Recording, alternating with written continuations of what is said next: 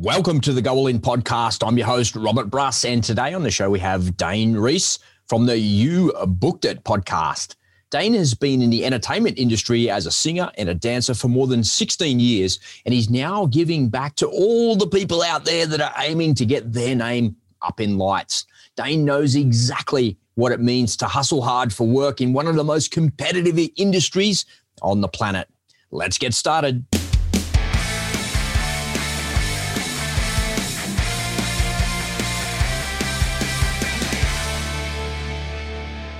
G'day, everyone. I trust that you and your family are well and your business is also doing well.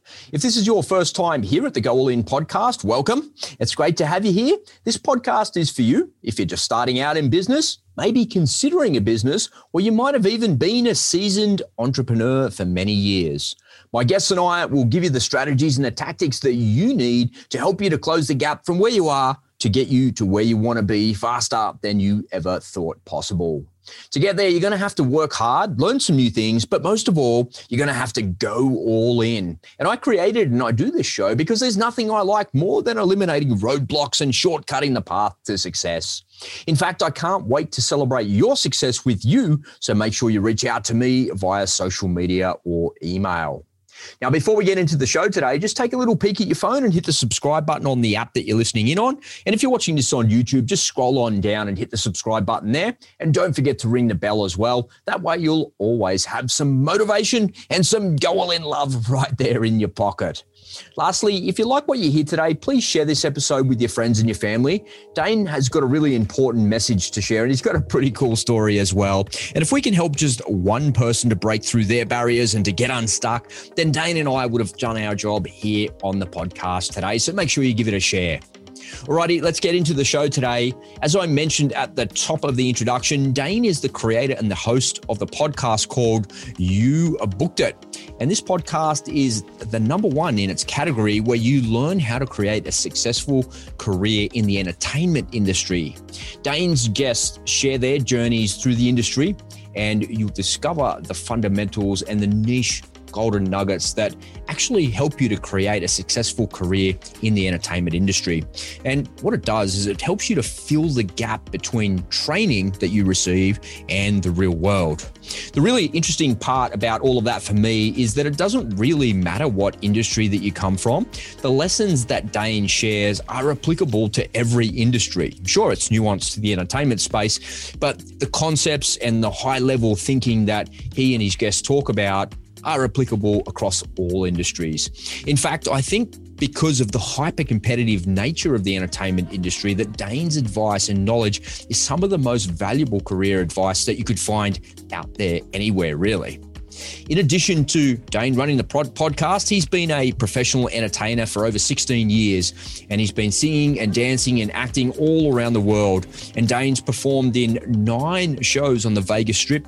He's performed in Australia, Italy, Germany, Canada, New York, and he sang as a feature solo- soloist with renowned symphony orchestras.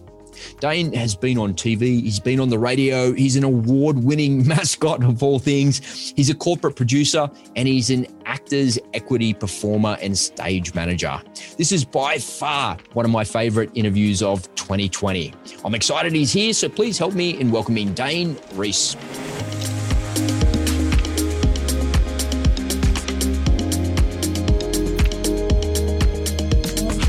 Dane Reis, welcome to the Go All In podcast. It's great to have you here. Right on. Thank you for having me, Robert. All right, man. It makes it always really easy to have a fellow podcaster on with some good headphones, a good microphone, and someone who knows. Boom how the flow goes, baby. So that makes it really good for me. Before we get into the, the Go All In podcast today and learn more about uh, your story and where your background is, let's find out about you a little bit. Where, where are you from, mate? And how long have you been in that entertainment industry that you're in? Yeah, so I am originally from Missoula, Montana. Not a lot of people come from Montana. I think the whole state, it's like the fourth largest state, and I think we still have less than a million people in that entire state. It's crazy, but beautiful little town that I grew up in. And currently, I'm actually not too far from you. I'm in Adelaide. Oh no way! You're in Australia. yeah, yeah, yeah. My wife's Aussie, and is uh, as far as the entertainment industry, I have been performing professionally for about 16 and a half years at this point. A long time. Is that something that you always wanted to do as a little kid?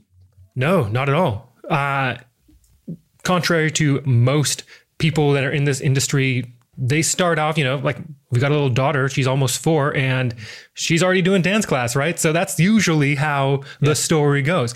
My story, I played sports my whole life. I was your standard jock. I played literally everything. I was really awful at uh, basketball, but I gave it a go for quite a while.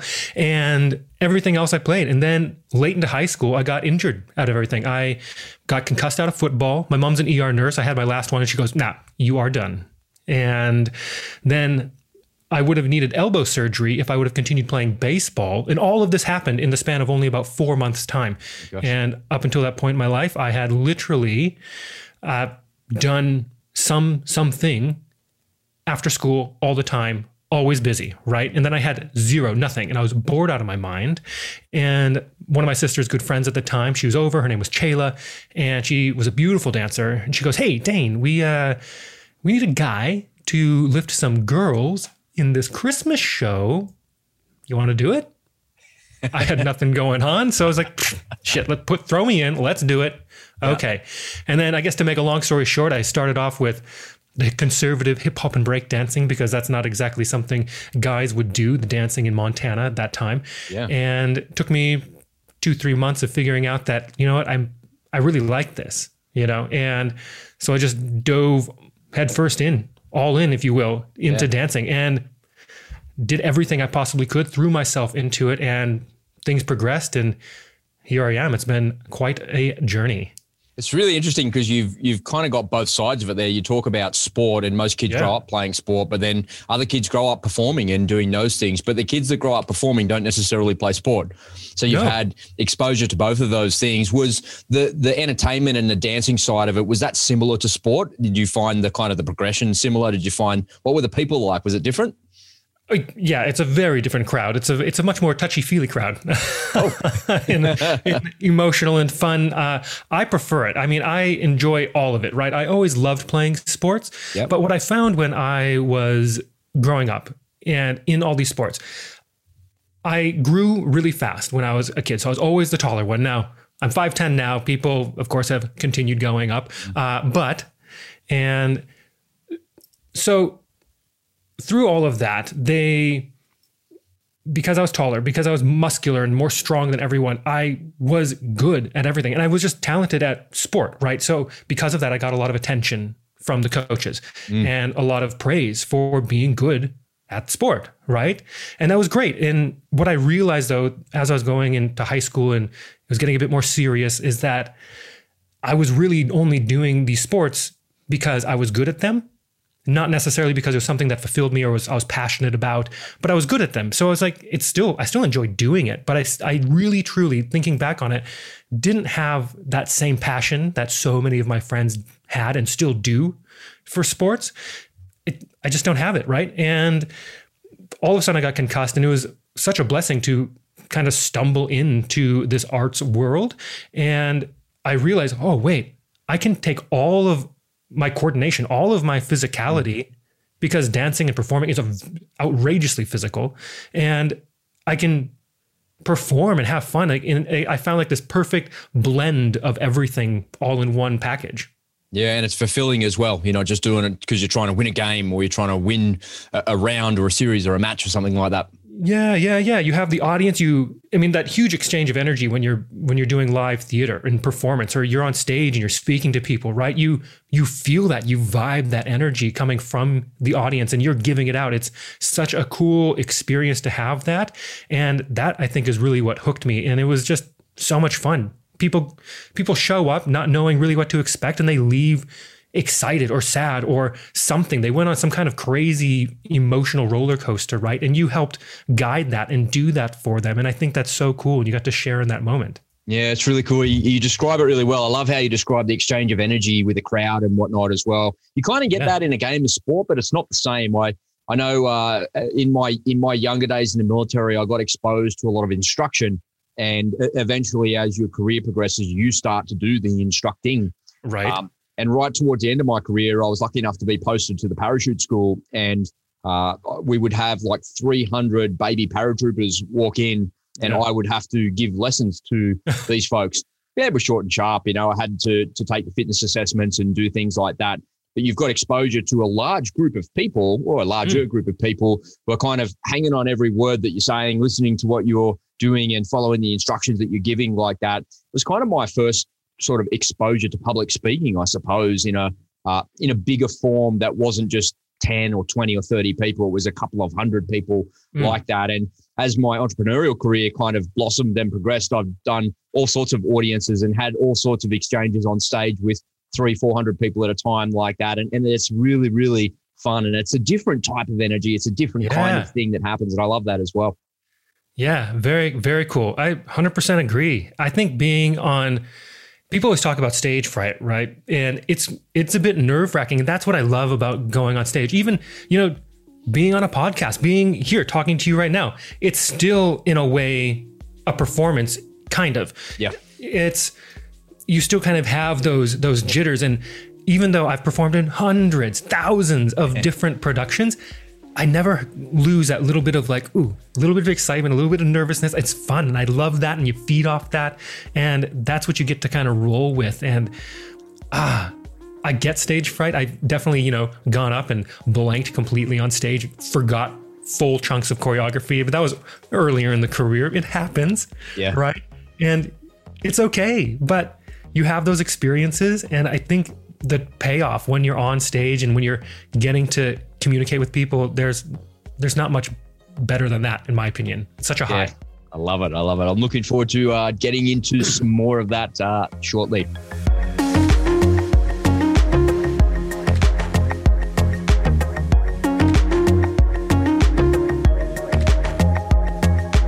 All right, Dane. Well, thanks for uh, sharing a little bit of that on the front end of the show here. People come on over to the Go All In podcast, mate, to learn more about others that have gone all in. Yes. Good, mate. Could you please share with us your biggest Go All In story or stories and the lessons that you've learned from your commitment to success? For sure. I would say this is in a two part, kind of a macro and a micro of going all in. And it would kind of piggyback the macro. Let's start there. It kind of piggybacks on kind of my event, my journey into being an entertainer, um, and really realizing, starting off with being good at sport, but not really being passionate about it, and then finding the arts and being like, wow, this is amazing. And what I really found is that what I really went all in on with myself at 17 and a half years old was myself. Mm. And I think that's super huge. And for me, is the reason I really choose to go all in and on myself is because it gives me control over my life, over my decisions, the outcomes, the things that happen in my life. Because look, life's crazy, right? There are so many factors that are out of our control. The stock market, the anything, right? Life, people driving on the road, everything is out of our control. And you can go crazy worrying about it. And then as an entertainer, I mean, constantly. We are auditioning, putting ourselves in front of panels all the time. And we're just a little cog, a puzzle piece in a giant production, mm. but we have to bare our souls, everything to try to land a gig, right? And having that experience, if you focus on all the stuff that you can't control, you will get burnt out. You'll go insane and you you'll just be done. You can't you can't hack it because it's there's too many other variables. So going all in on myself, controlling what I can control is everything to me. Um, I guess the caveat, of course, the the double edged sword of that is that you also then have to take responsibility for everything. Yep. Right. That's that's the catch, and you have to be okay with that and know that that's what you're signing up for. Um, I mentioned in a little pre-conversation about how you had Grant Cardone on the show, right? He, I believe, in one of his books, he talks about, hey, if you get rear-ended, that's your fault, man. You're in that specific time in history mm. because of decisions you made. They put you there, right? And I remember reading that and going, "Oh, that's it, man. That's that's totally it." And that's kind of like the epitome of taking responsibility for everything. And I love that. Um, but in the beginning of my career, as far as going all in, the specific examples, when I started dancing, I, like I said, I started with that hip hop breakdancing thing, being conservative, dabbing my toes into it, and then realized I wanted to do it. And I said, all right, if I'm going to do this, let's do it. I put my everything into my schedule, like every single dance class. I had a, a gap from like five to six, and there's a flamenco class on. I had no idea what flamenco was. And I said, all right, let's do flamenco. Let's learn it. Okay, let's go. I joined choirs. I did everything. I joined community theaters. I got involved with the entire scene, the entire industry in small little Missoula, Montana to absorb as much of that as I could. I walked into the studio for the first time and we were maybe a month or two of beginning to dance. And they're like, hey, we're going to this dance competition. Do you want to go? I said, sure. I don't even know what a dance competition is, but I said, let's Yeah. do it. Yeah. And it was such a new thing. I had 180 basically my life. I go to my parents and they say, Hey, I, I'm going to do this dance competition thing. It, it costs a lot of money because that's a, it's just a very expensive uh, hobby, if you will.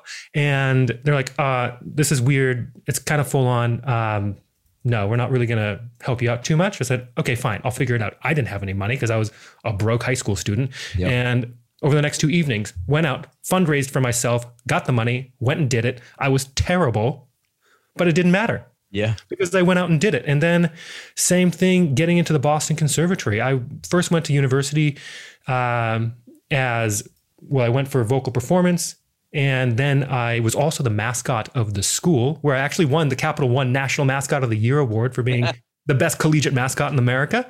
Um, but I wanted more, right? I said, I'm really liking this. I like this training. It's good, but there's so much more out there. I need to, I need to go more on me, focus on me. What do I need to do to build myself up so I can have a career in this? Because this is what I want. So I looked around. I found the number one school in the country for musical theater. Figured out it was the Boston Conservatory.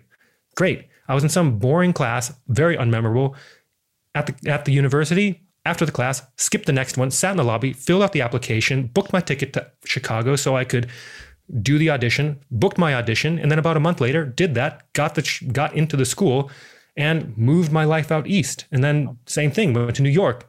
Life did its crazy things. I've moved to Australia for a year because that's what worked uh, with my life and with my wife. And then we're like, you know what we need to do? Vegas. We had one connection in Vegas that kind of helped us a little bit, but no, it's on your own. You just show up and do what you need to do to make it happen. And we just moved to Vegas.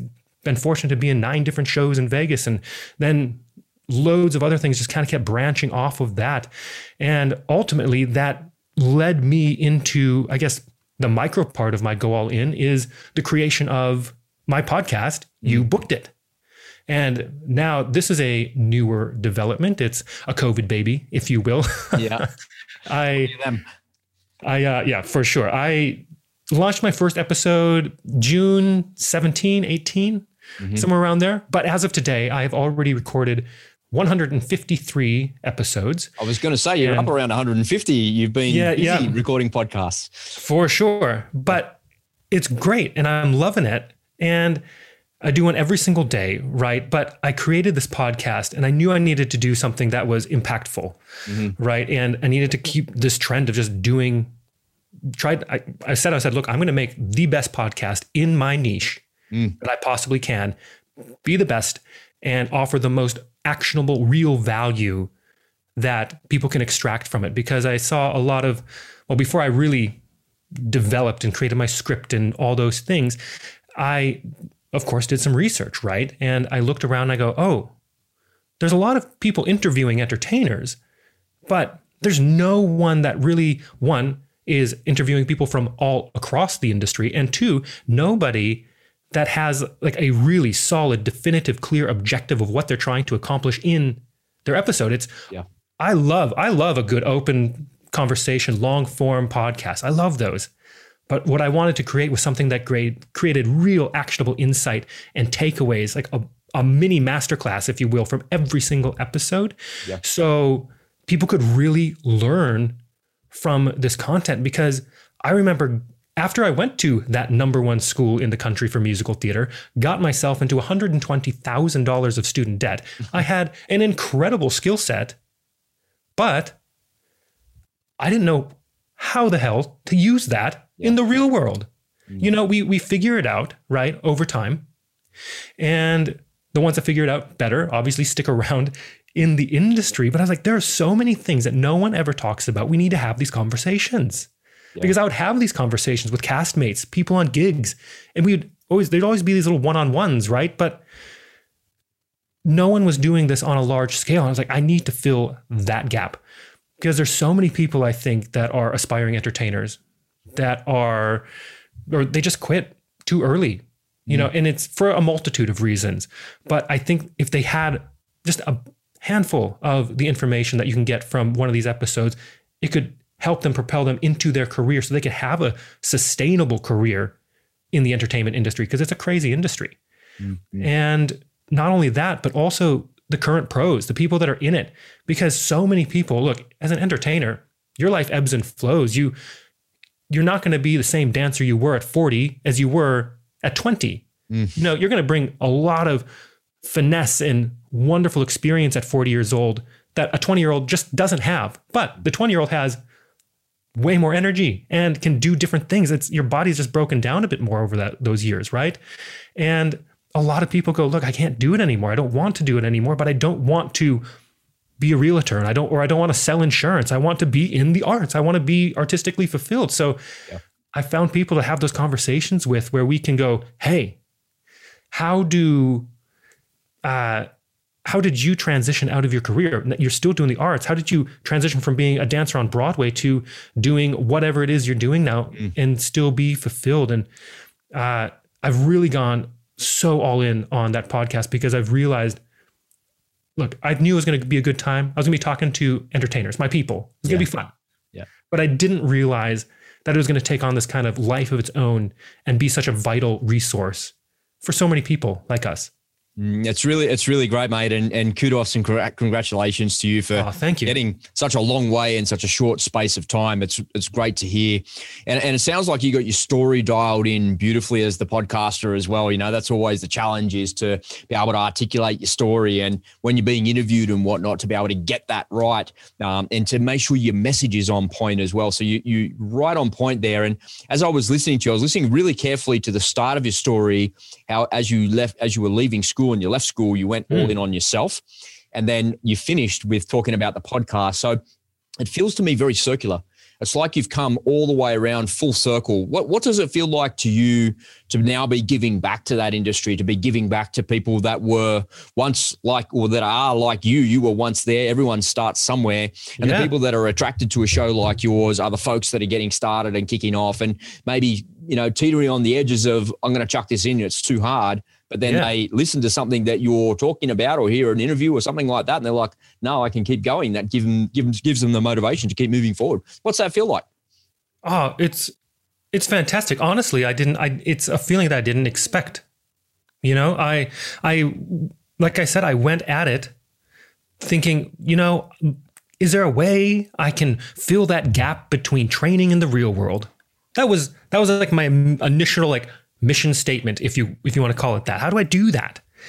And I started off creating a talk, right? That I would go into schools and or programs and, and give that talk, but and that's a great talk. But I was like, I'm still just one guy. Yeah. And this industry is so huge. How do as much as experience as I've, as I've had, as much of a diverse career as I've had, it's still just me. I need to talk to more people. So that's what really what inspired creating the podcast. And you're right, it really has, it does feel full circle because I've had I had some great mentors and some great people in my life that helped me out in the beginning, that helped guide me a little bit. Um, but I just want to give back more and and one up that, you know, as as much as possible. And I think sharing if ever information is so vital because especially in the entertainment industry, it's mm so many people covet information in our industry. They think, ooh, if I if I don't tell people about this audition or if I don't let them know about this lead or however this this job that's coming up, then you know, I'll have a better chance. And that's just not true. Mm. It's you bring what you bring to the table and someone else brings what they bring to the table. If you two could literally be cast, if you could technically do the thing, right? That's the baseline, baby. That's that's that's it. Yeah. You're gonna get you're gonna book the job because of all the stuff that you can't control. So there's no reason for anybody to covet information, especially in the entertainment industry. And it feels so good to to share and you know have people write to me and get testimonials and reviews and it's so fulfilling and like i said i didn't expect it right i i knew it was going to be valuable. I thought it would be valuable, Yeah. but it's been so fulfilling and uh, and so humbling to see those things come in and be like, oh, this is this is great. This is this is becoming bigger than I am. Simply some fun conversations, and I'm loving it. Yeah, I I absolutely have the same experience as a podcaster as well. And ladies and gentlemen, if you're listening to this podcast and you're thinking about starting a podcast, go right ahead and do it because you just never know where it takes you. And and and look at you, mate. You're 130, 150 episodes into it, um, and it's really growing and developing a life of its own and, and getting somewhere. I think it's not until you you bump up around 250 episodes that it really starts to accelerate and gather some momentum. Um, the, the interesting numbers I was reading the other day. There's more than a million podcasts now. About half, yeah, but about half of them haven't had an episode uploaded in the last 90 days. So, Really? Yeah, so that means that about half the podcasts that are out there have died. And part of that reason is because it takes so much effort and energy to actually create a podcast and keep the momentum of what it is that you're doing. And people ask me all the time, you know, Rob, how do you keep doing that? Because I do this this show and two other shows and I freelance for someone else as well. So I'm kind of full time podcasting and talking on a microphone and talking nonstop. and they're like, how do you do that? And it's like, do what? And the reality is, it's exactly what you're just describing. Is it's very, very easy for me to do because the conversations that I have are just natural and normal. And Yeah. all I'm really doing is sitting in front of a camera and pressing a button and recording the conversations I'd otherwise be having anyway. So Yeah, for sure, for sure, for sure. yeah, it's kind of cool in that respect. I like it, man. So well, well done to you. Well done and, and kudos to you, man. It's you're doing really well, kicking ass. It's Ah, great. thank you, thank you.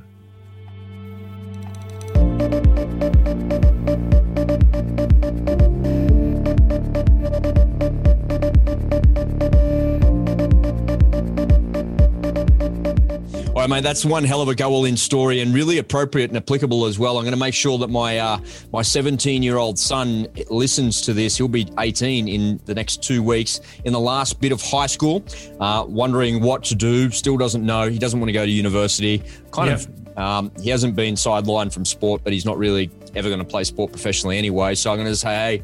Have a listen to this Dane fella.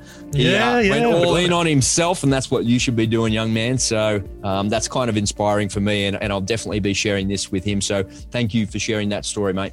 My pleasure. Thank you. Mate, I, I wanted to just just dig a little bit deeper about your podcast before we kind of move off that. And um, who, who is the show for? Who who would who would be attracted to the show? For sure. I say it's two people primarily. Well, I'll say three, actually.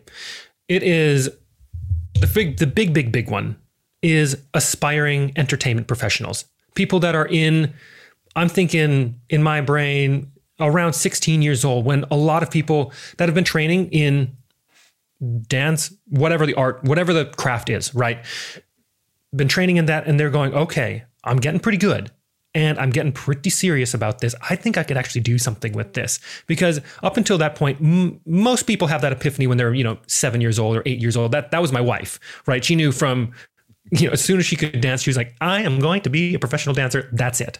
Hmm. But I think a lot of people they get good at it and then it clicks one day and they go, ooh, I can get paid to do that.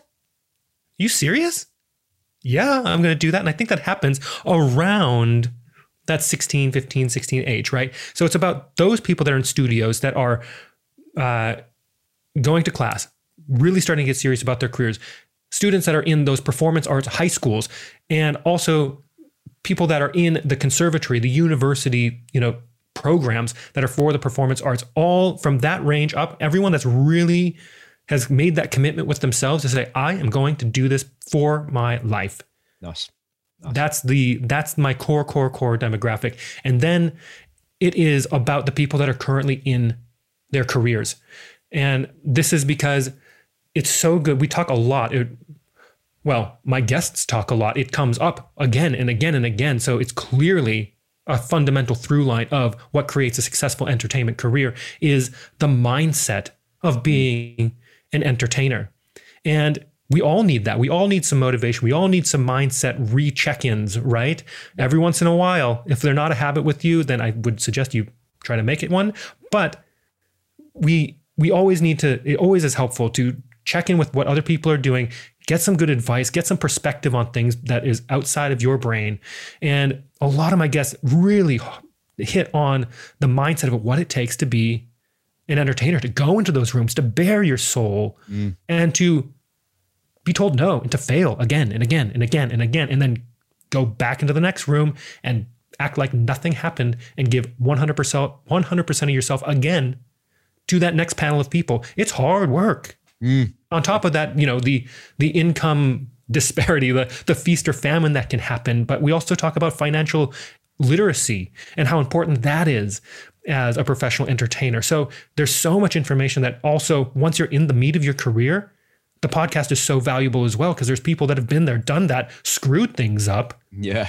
And have learned from it and they're trying to go, "Hey, do this. It's going to save you a lot of time, a lot of money, a lot of heartache. It's going to keep you it's going to help you create a sustainable career in this industry and that's that's a huge that's a huge ask that's a huge feat to do for anybody in the entertainment industry it's like being an entrepreneur you know it's I was going to say it's yeah. There's so many um. There's so many parallels there. There's so many parallels. Yeah, yeah. yeah it's, it's, almost identical. Actually, the only difference is that we are the product and service being sold. We're not selling a product and service that is outside of ourselves.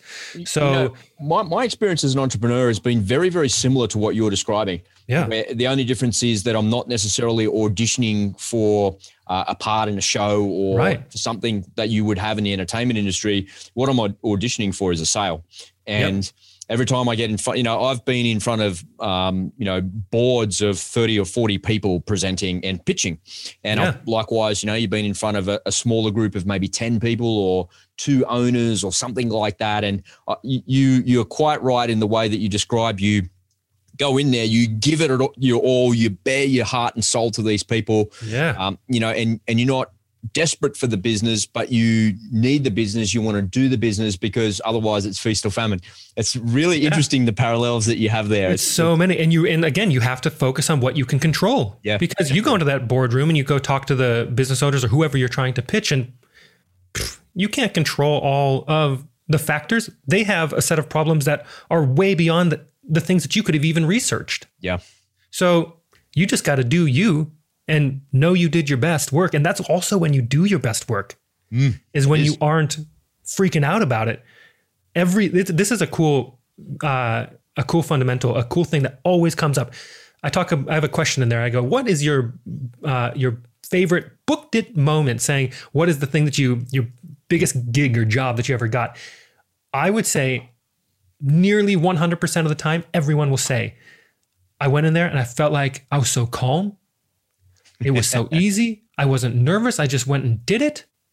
And it was, they left light, you know, and that story, that feeling comes up again and again and again and again. Mm. And I can, I'm sure that you can relate to that. Those, the pitches that you booked and you landed and you made that sale. You're like, man, nailed it.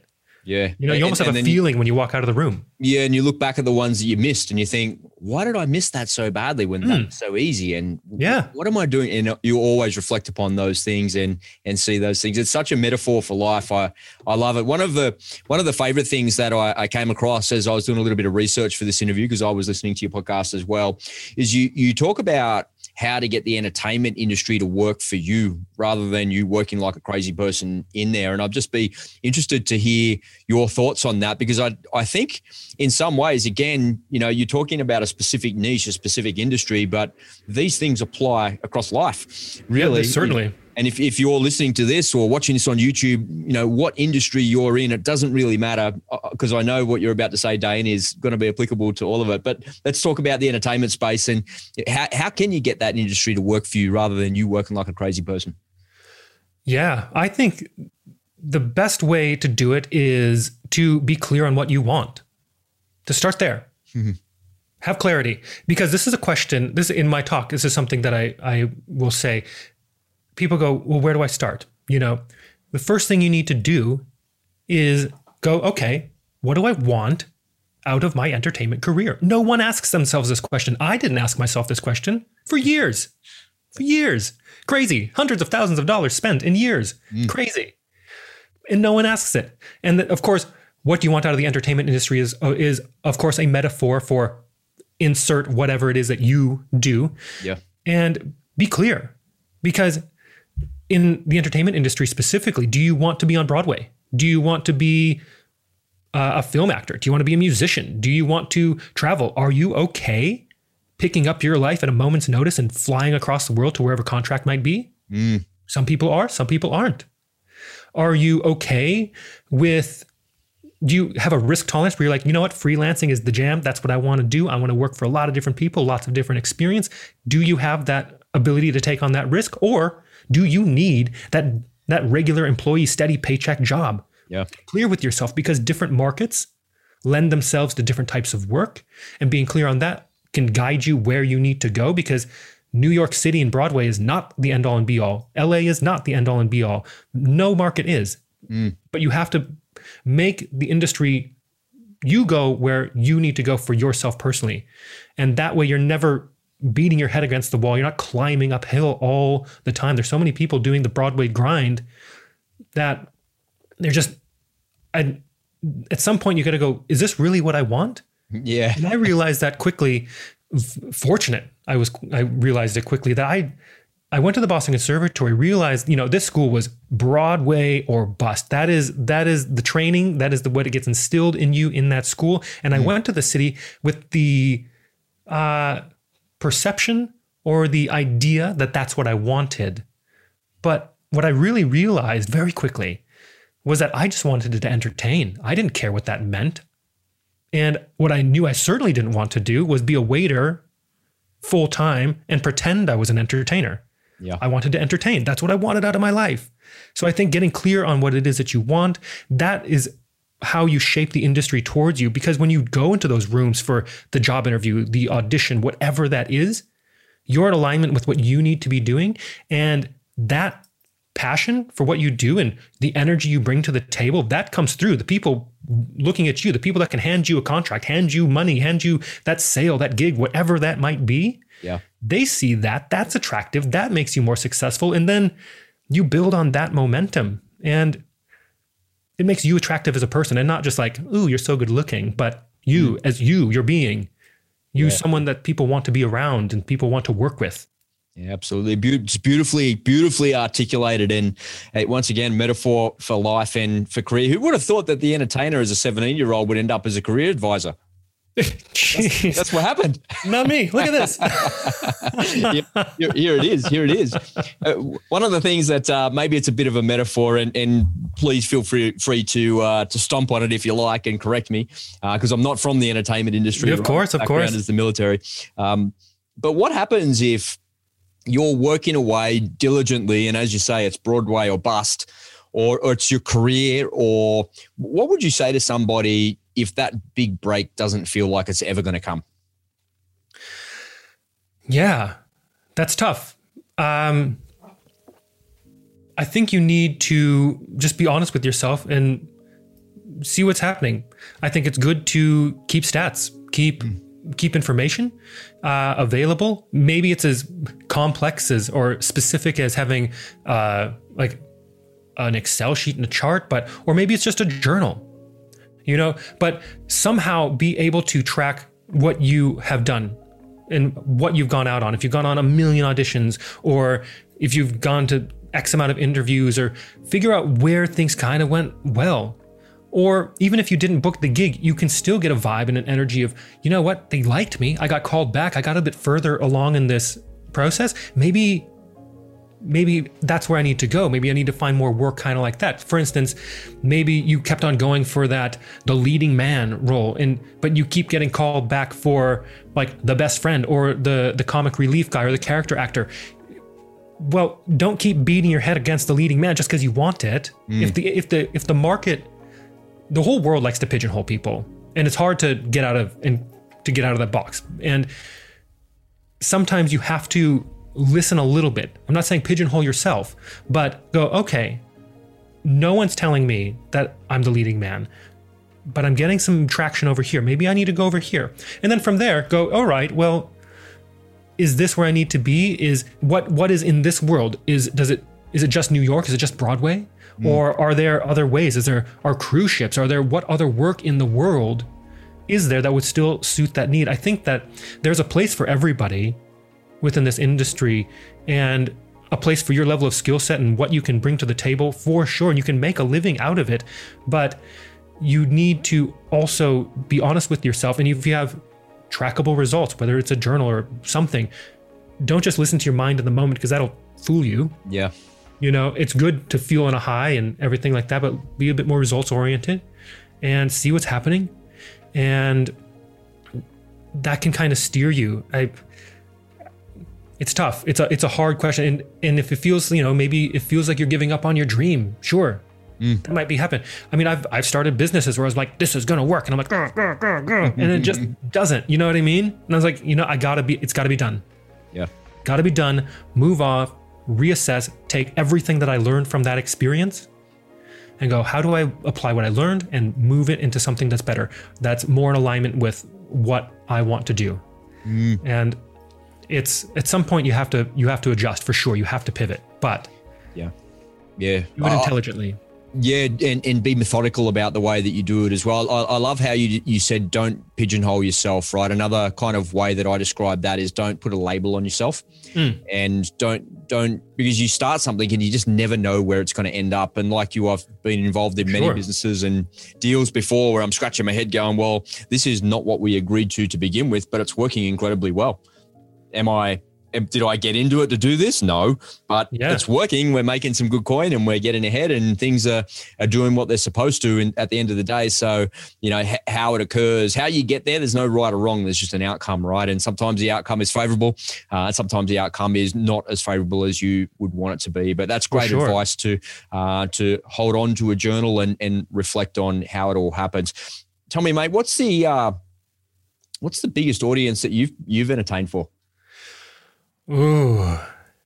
Is there something that stands out? Maybe not a big audience, but like a really a good one, uh, some incredible energy. What's tell, tell me about some experiences. Oh gosh, yeah, yeah, yeah. So, ooh, well, the biggest consistent audience that I ever got to perform in front of when I was was when I was mascotting. Right. It was around twenty two thousand people. What were you dressed as? A bear, a grizzly bear, and he's awesome. He so the helmet is uh is a hockey helmet. Yeah. So what's really clever about that is most mascots they're so big and fumbly you can't do anything. Can't do anything. Yeah, yeah. This guy you could do everything. It's just like wearing a helmet, then some stuff around it.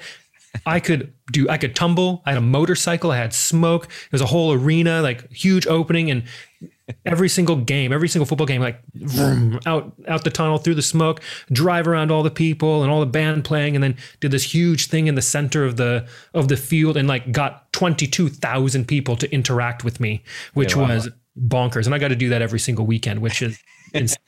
um, as far as like performing and singing on stage, I had a wonderful, incredible experience. I was singing as a soloist with the Ottawa Philharmonic. Well, it was the Ottawa Pops, um, and I was up there with an amazing conductor. His name is Jack Everly. He's brilliant. If you ever get, if you ever are in the world and you see Jack Everly on the ticket as the conductor, go. He's amazing. Mm. Uh, but I had, so I'm sitting there in my tux, you know, because it's it's all formal and stuff, and standing there in my tux, and there is Jack, and then there's a, I think about a 70 piece orchestra, and then there's a 100 person boy choir behind that, and we're singing Les Mis, and on the stage, and then the audience. I think that that house is around 2,000 people. Insane, yeah, so cool to have I mean, I sing you sing live with bands, sure, right, mm-hmm. and that's and that's way cool. It's such a good experience versus having just live or like a track. But to have that kind of support and sound behind you, oh, like it's giving me chills just thinking about it's it right now. It's giving me goosebumps just oh, when you say it. Like, wow, I can just visualize it in my mind. You know? It's, yeah. What a cool experience, and to be in a in a venue that is just top notch. You know, mm-hmm. everyone is just so good uh, at what they do.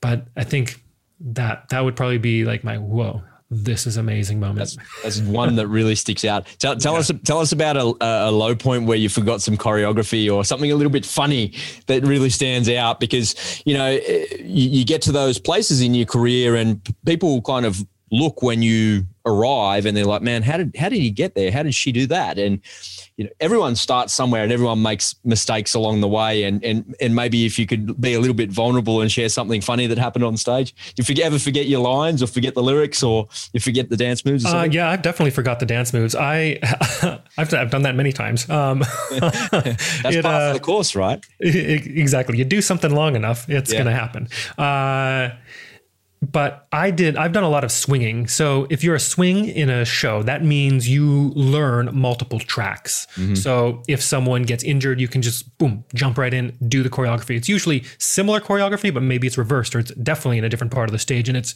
just crazy on the mind. Mm. Uh, but it's cool because it works your mind in a different way and that's fun. And, but I have certainly gone out on stage and been, I, what, I can't even remember what the show was, but I do remember being by myself on the like the downstage right end of the stage and there's no one around me. And i was just full on full out choreography and everyone was elsewhere. I was like shit. What are you doing over there? Wrong track wrong part of the show. And then i remember another i was in baz uh, at the palazzo in vegas and we had this big you know grand opening and then it's very dramatic and then the lights come up and it comes into this huge like uh, a little party never hurt nobody. That one from uh, great gatsby because it was a kind of a baz luhrmann theme thing. And it was spectacular and sparkles and things and literally it was uh, i had one little charleston dance and then the first move right after one charleston went down on my knee and i heard i heard i was like and my pants split from knee to knee underneath. and I was thinking to myself, I'm like, oh no. I like reached up. I was like, whoop, that's that, isn't it? Okay, here we go. And uh, get to the stage. And I'm, as I'm doing, I'm going through the choreography, doing everything. I'm like, okay, I need to get this fixed. I need to change my pants.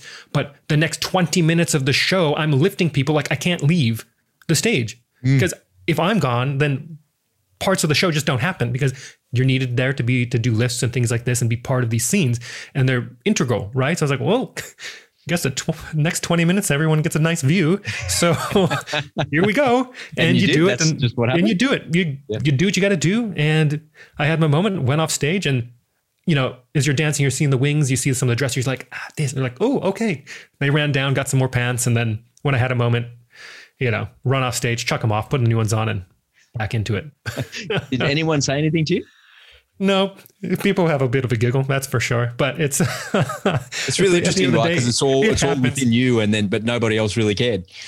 No, no, no. It's crazy. Yeah, it's totally fine. And then you know, but then your castmates will see it and they'll they'll have a laugh. They'll you know you'll be dancing and they'll say something to you, and it's it's it's funny. But the thing is, it happens to everybody. At some point, your costume has malfunctions and you blow something out, and Everyone's been there, done that, and then it's your turn to point the finger and go, ha ha, yeah. your turn. Don't laugh too hard, man, because karma's like a bitch, right? It'll come back and bite for you. For sure, hundred yeah, percent. For sure, for sure. Hey, uh, what, what's what's the future of the entertainment industry with this COVID stuff? We're we're opening back up here in Australia. Hmm. Victoria's mm. opening back up today. Um, you know, it seems like a uh, a monumental thing, and it seems like we're still maybe six months away from returning to any sort of normality. What what are you seeing for the future? Well, I think Australia's done a brilliant job uh, compared to well compared to the states. They've they're like the gold of gold stars, um, and I think in the regards to entertainment and conventions and things like this, or having masses of people in rooms, it's going to happen here. I think much sooner than it's going to happen in the states. Yeah, uh, I know that there's a lot of uh, virtual conferences going on right now. Because look a lot of these companies look they still need to have their sales meetings. Mm. they still need to have these trainings with people and they're happening. They're just happening in a digital format.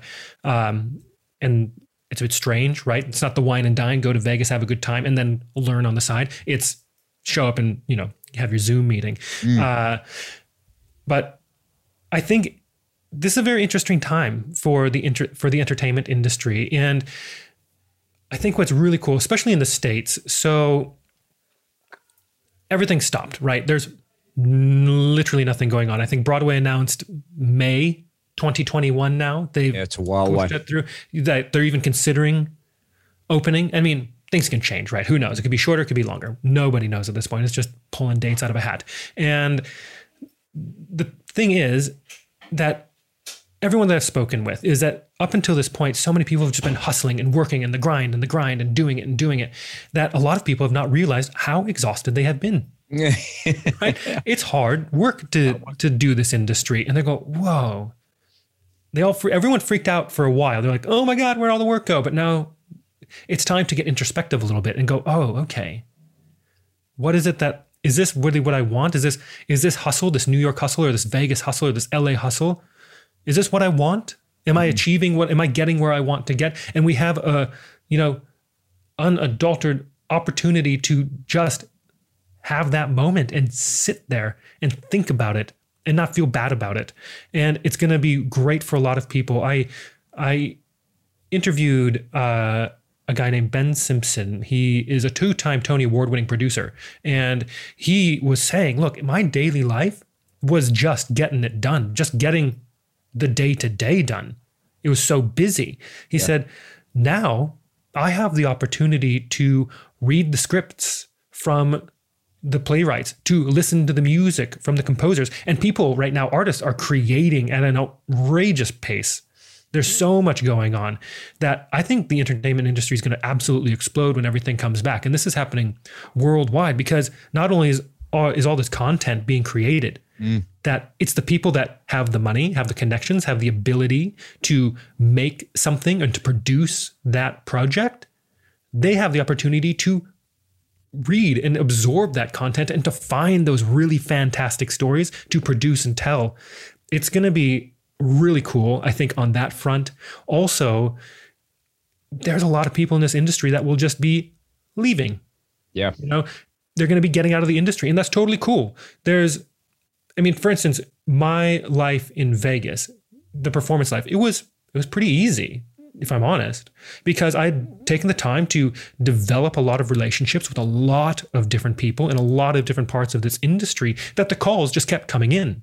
Mm. Or if I needed to audition, it was usually because I knew someone or I could make a connection with someone and I could get a private audition. Mm. Awesome. Right? I wasn't having to really go to the big open calls. I wasn't having to, yeah, I did the hustle in, in insofar as doing lots of different things, right? But I didn't have to go prospect my work so much. That kind of found me. And there's a lot of people that'll be in that boat, but they'll go, you know what? I'm not down for the hustle anymore of actually going out and doing that grind anymore. And that's totally cool. That's if that's where they're that in their life, fine. But what that also means is that there's going to be thousands and thousands and thousands of people that are no longer part of this industry. And as inconvenient as it is that all these new upcoming aspiring professionals don't have an industry to work in right now, mm. keep the training up, man, because there is so much opportunity that is just going to explode as soon as we can go back to this. Yeah, I love it. I love it. It's a great optimistic view of uh, of one industry, and I think there's many industries like that. Unfortunately, many have fallen by the wayside and will never mm. return.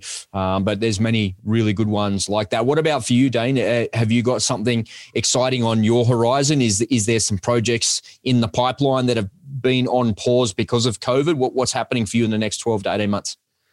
Yeah, the biggest thing is my all in micro. It is it is the podcast. It is doing that because it really is picking up steam. It really has become such a fantastic resource. I see that expanding into not just a podcast, but also, you know, more speaking opportunities and coaching opportunities and expanding on top of that because I think it's not something I want to completely develop out and build out at this moment. The focus is creating that great content and getting things out. But I 100% see all of that coming to fruition, coming together. And it's going to be also, I can imagine, requested of my audience that to go, hey, what what more do you have? What what what else can we get? You know, and I think you had a similar situation while I was reading your uh, through your website that you were doing your podcast and people because you've got a lot of different programs as well, right? So people are asking for a bit more. You're like, yeah, I can I can help you out. Mm. Yeah. So I'm really seeing that. And then that's it. Yeah, that's awesome, man. It's exciting. I, I want to round I want to round out this uh, this part of the podcast here, this little segment here, by asking you your signature question. What's your biggest booked at moment? Ooh. All right, my biggest booked at moment, I would say, is not even the the uh, most important show or biggest show that I've ever done. But what was so special about it is that it really created my foundation in the Vegas market, and is where I was able to branch out of. From there, I met I met all did all the relationships, all the networking out of that uh, that one contract, and that is what allowed me to have such a great career and experience in Vegas. And that was a show called Dancing Queen. It was an an ABBA, ABBA, however you want to pronounce it, revue. Uh, as you can imagine, it was not high art. It was winning no Tonys, but it was a lot of fun. We had people on their feet at the end of the show, loving it, dancing. That and that's Vegas. You know, that's that's why you went there. They people want to get entertained, and we entertained them well. It was great. But that show was my first big show in Vegas, and it was so much fun. And we had just gotten to the city. I remember I'd I had auditioned for a couple different things. I had uh, auditioned for the gondoliers at uh, the Venetian. I wasn't super keen on it, but look, you got to you got to make money. You showed up into a brand new city with nothing, right? Yeah. So you got to make it work. I think I worked there for like four days, and I booked the show. And I was like, bye, I'm I'm doing what I want to do. But that show was cool. So you went to the audition big lineup, big queue, and you go in, they saw the girls and the guys, and then we all went in, and it was super intense. I I had not really danced that hard for such a long time because up until that point, while I trained in dance, I was a good dancer. All of my professional work really up to that point was as a singer. Right. And even my wife was like, "I know you dance, but yeah, you're a singer." right? And then I went into that audition room and got my butt kicked and it was so much fun. And they did the cuts and they did the cuts and they did the cuts. And it, at the end of it it was just a handful of guys in the room and then they called a few of the people up in the room. They go all right guys nice work. Uh, we'd like to offer you a contract to the show. And we're like whoa because that never happens either. You never get co- offered contracts in the room. Yeah, it's usually always the audition. Yeah. Yeah, yeah, yeah. You go and you go for callbacks. You're expecting. You're like, you go up to the, the desk. They're like, hey, we're gonna we're doing callbacks tomorrow. We're gonna see a few more people. We're gonna workshop some more things. But no, they're like, no, we want you. And I was like, that's amazing. I left the room and I said, and my wife was auditioning for the show as well. And I said, I booked it. She goes, you what?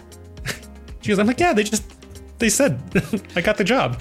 And she goes, That's ridiculous. I said, Yeah, yeah, yeah, it's cool. But that everything went on from there. And doing that show really was so much fun because I got to meet all the people. It was the first thing I did in Vegas. It was the hardest dance show at the time on the Vegas Strip. And it really just proved to myself what I could do that I could just show up somewhere and go, making it work yeah. And it was a huge confidence booster, validation, everything, stamp of approval um, on myself. And it was really exciting to do that. And like I said, from there, all it was really about the relationships that I built from that that one show that allowed me to be in nine different shows uh, in the strip. Yeah, fantastic. Well done, mate. Well done. That's a great story. Thank you for sharing. Yeah.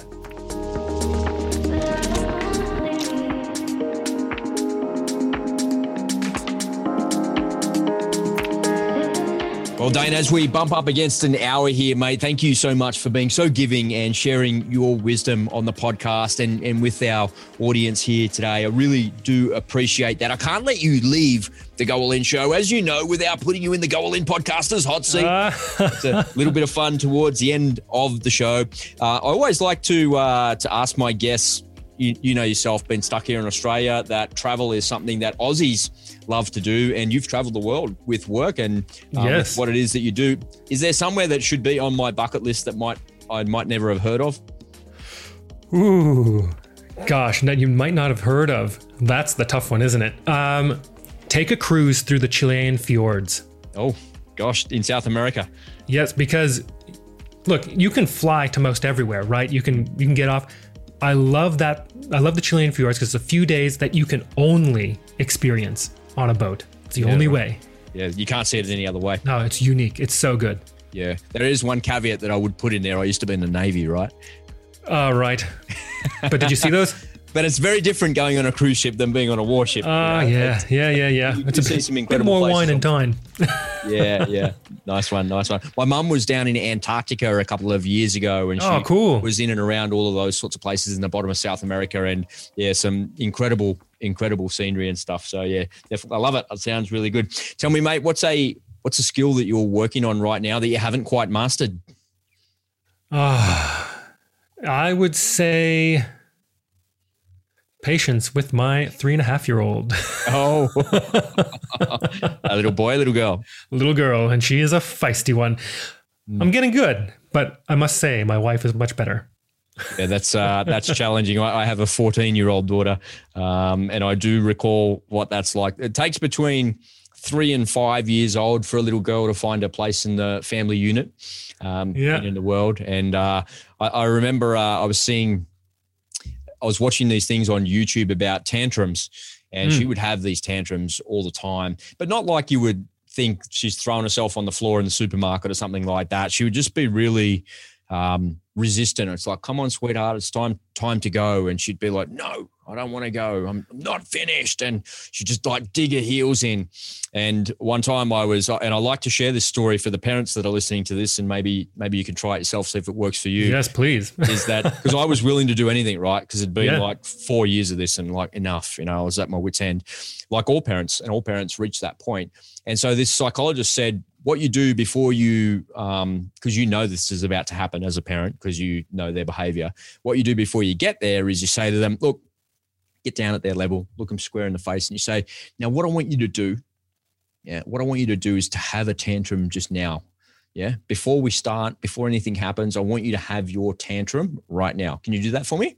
And they'll go, yeah, come on, you can do better than that. Like, man, come on, can't you throw yourself on the ground and scream and shout? Come on, have your tantrum now.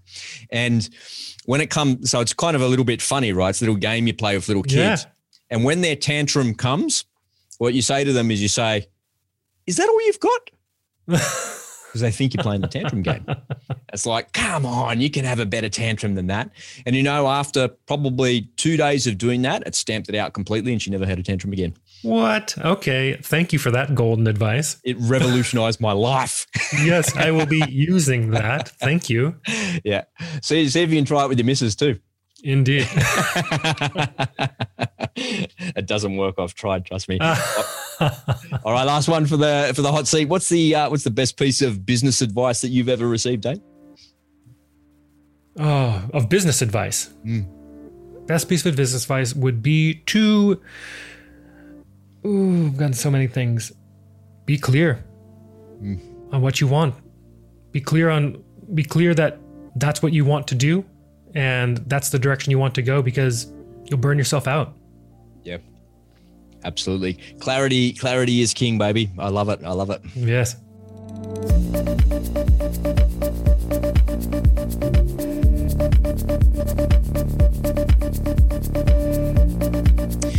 Mate. Thank you so much for coming on the Go All In podcast and sharing your story and your wisdom with the audience. I really appreciate it. Um, sometimes guests are, are, really, really giving, and you've been exceptionally giving today, and I, I really do appreciate that. So thank you from the bottom of my heart, mate. If people want to connect with you and learn more about your podcast, what's the easiest way to do that? Yeah, easiest way, go to, well, if you want to listen to the podcast, search You Booked It on literally any podcast platform. Mm-hmm. Or if you want to connect with me on Instagram, go to at you booked it podcast. Or if you like the websites, go to youbookeditpodcast.com. Send me an email, send me a DM on Instagram. I am very responsive. I'm on there all the time. So ask away. Dane, that's awesome, mate. And ladies and gentlemen, if you're listening to this on your phone, just take a little peek at your phone, and all of the links to Dane's socials and his podcast will be right there. So make sure you pop on over to iTunes or to Spotify and check that out. And if you're watching on YouTube, just scroll on down, and all the details are right there in the show notes. Dane, thanks again for coming on the show, mate. I really appreciate it. I wanted to give you the opportunity for the parting shot, a little bit of wisdom from Dane Reis before we close out the show today. Beautiful. Thank you so much for having me on. It's been an absolute pleasure to be on your show. And everyone, I would say this ask yourself what it is you want out of your career. Whatever that is, whether it's the arts, whether it's business, whether it's anything, whatever it is that you do, ask yourself what is it you truly want out of that. Start with the end, work backwards. Oh, yeah, I love it. Thanks again for coming on, mate. We look forward to speaking with you soon. It's bye for now.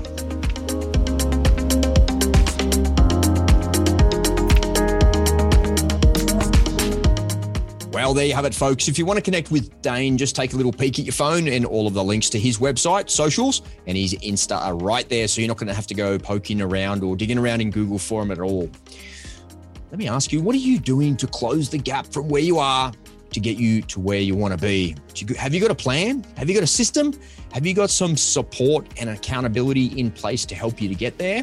If you're just starting out in business, maybe considering a business, or even if you've been a seasoned entrepreneur for years, I've created a masterclass that will give you the strategies and the tactics to get you moving, to gather some momentum, and to help you to break through to the next level. If you'd like to find out some more about that masterclass, then hop on over to goallin.com.au and click on the menu item that says masterclass. And you can claim, and I've got a podcast special going on here today for you, you can claim a 30% discount off the price of the masterclass with the promo code 30 off. That's 30 off. So just pop that code in the promo section or the promo code section at the checkout to save yourself $44.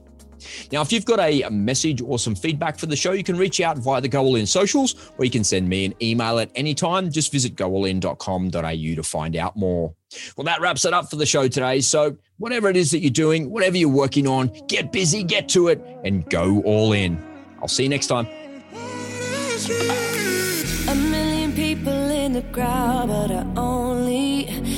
your face in all the lights. And as the bass keep pounding on me, baby, I really wanna make you mine. I don't really care about